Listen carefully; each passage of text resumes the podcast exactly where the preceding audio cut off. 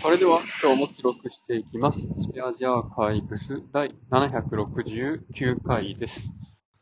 今日は1、ん ?2 月5日。時刻は17時ぐらいです。今日はですね、昨日買った、まあ、マウスをいろいろ、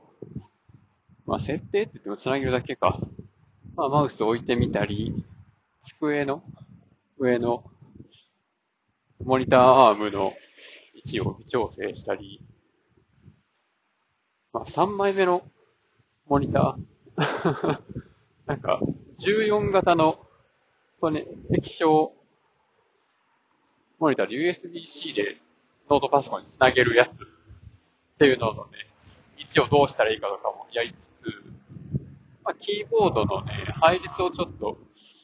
考え直してたんですよね。で、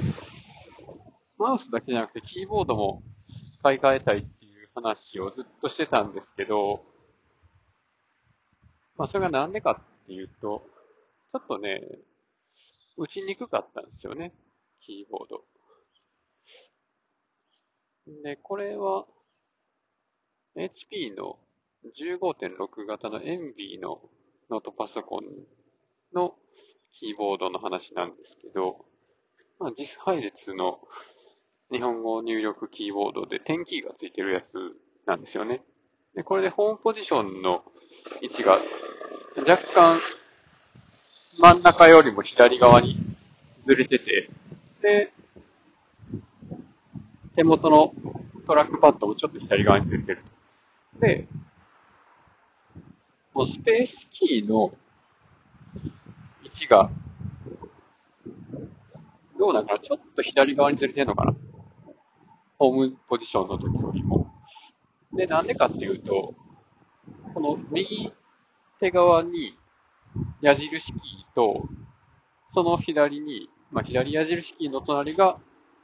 えーいきなりオルトキーとかコントロールとかじゃなくて、指紋認証用の、なんか、スキャナーみたいなのが埋め込まれてるんですよね。一つのキーの分。で、その指紋、スキャナーがある隣に、左隣に Alt キーがあって、その左が、ひらがなとかなの変換のキーで、さらにその左側に変換キーがあって、その左がスペースキーです。で、そのスペースキーがあって、左側が無変換で、その左が、左側の Alt キー。でその左が Windows キーで、さらにその左がファンクションキーで、最後がコントロールキーの左となってます。で、コントロールキーがね、一つしかないんですよね、これ。で、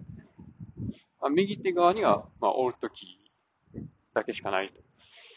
右のオルトキーは、今まで、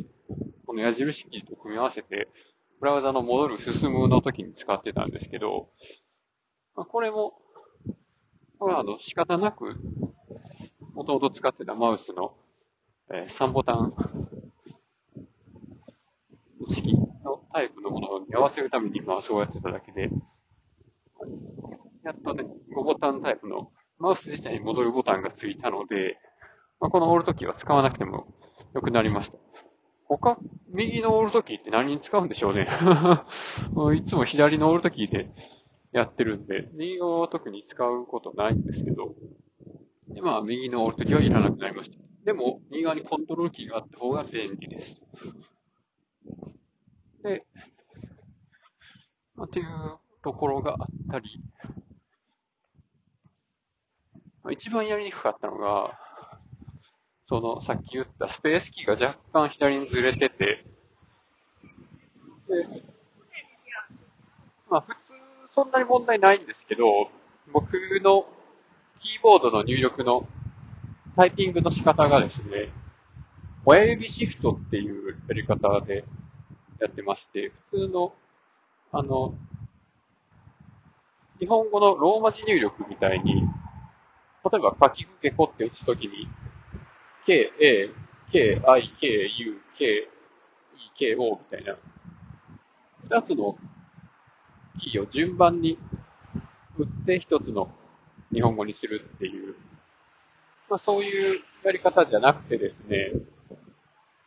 このキーによっては、まあ、一つの、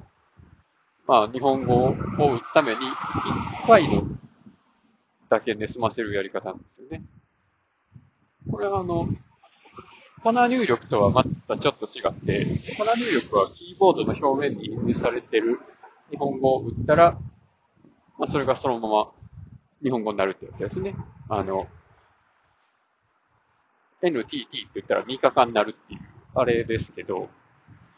前指シフトで、えっ、と、ニコラ配列っていうやつなんかななんかあんまりわからないんですけど、それをちょっと変形させて使ってます。で、例えばさっきの書き区形こうだったら、えっ、と、カーが W かなで、キーが K で、クが U かな ?K が F で、こうが、何やそこ、T かな。っていう一つのキーで一つの日本語に対応しているものもあれば、親指シフトキーを押しながら S で、あ、L で E。で、A でう。で、えっと、E で A かな ?W かな？で、親指シフトキーと、え、っと、J で O。まあ、そんな感じの、まあ、一つだったり、もしくは二つのキーを同時に押すことで一つの文字を表現する。で、これでですね、何が良くてそれをやっているかっていうと、まあ、単純に早くて楽だと言われているから採用しまして、実際に早くて楽。ただしちょっとミスが入ることがあります。これね、あの、一つのひらがなを打つために二つのキーを順番に打つってなると、まあガチャガチャって、まあうるさいし、単純に押すキーの数が増えるので、まあ大変じゃないですか。それを、まあ一回の打鍵で済ませるっていうことで、まあ早く打てるようになるし、あんま指も動かさなくてもいいし、っていう、そういう効果を狙ったものです。でね、これ自体はもう4年ぐらい前かな、に、なんか1週間ぐらいかけて練習して使えるようになったんですよね。まあその1個前にカナ入力も練習して一応使えるようになったんですけど、あの、キーボードの上、一番上の列の数字のところを押さないといけないっていうのがちょっと無理で、難しかったんですよね。で、これを、その親指シフトのニコラ配列のやり方にすると、真ん中の3行のあたりだけ使えば、まあ、ひらがなは全部押せると。でしかもよく使うキーほど人差し指、中指あたりに配置されているので、小指とかあんまり使わなくていいんですよね。っていうところが、まあ、すごく打ちやすいです。で、この時に親指シフト用のキーとして使ってたのが、まあ、右親指用と左親指用で分けてるんですけど、これがね、まあ、無変換と変換のキーを使ってたんですね。なんか無変換のキーを押しながら S を押したらあになるとか、まあ、そういう同時押しのキーとして使ってたんですけど、このね、無変換の位置がね、だいぶ左側にあるので キーボードに手を乗せた時に親指の、左親指の位置がだいぶ、なんでしょうね。中指側に寄っちゃうんですよね。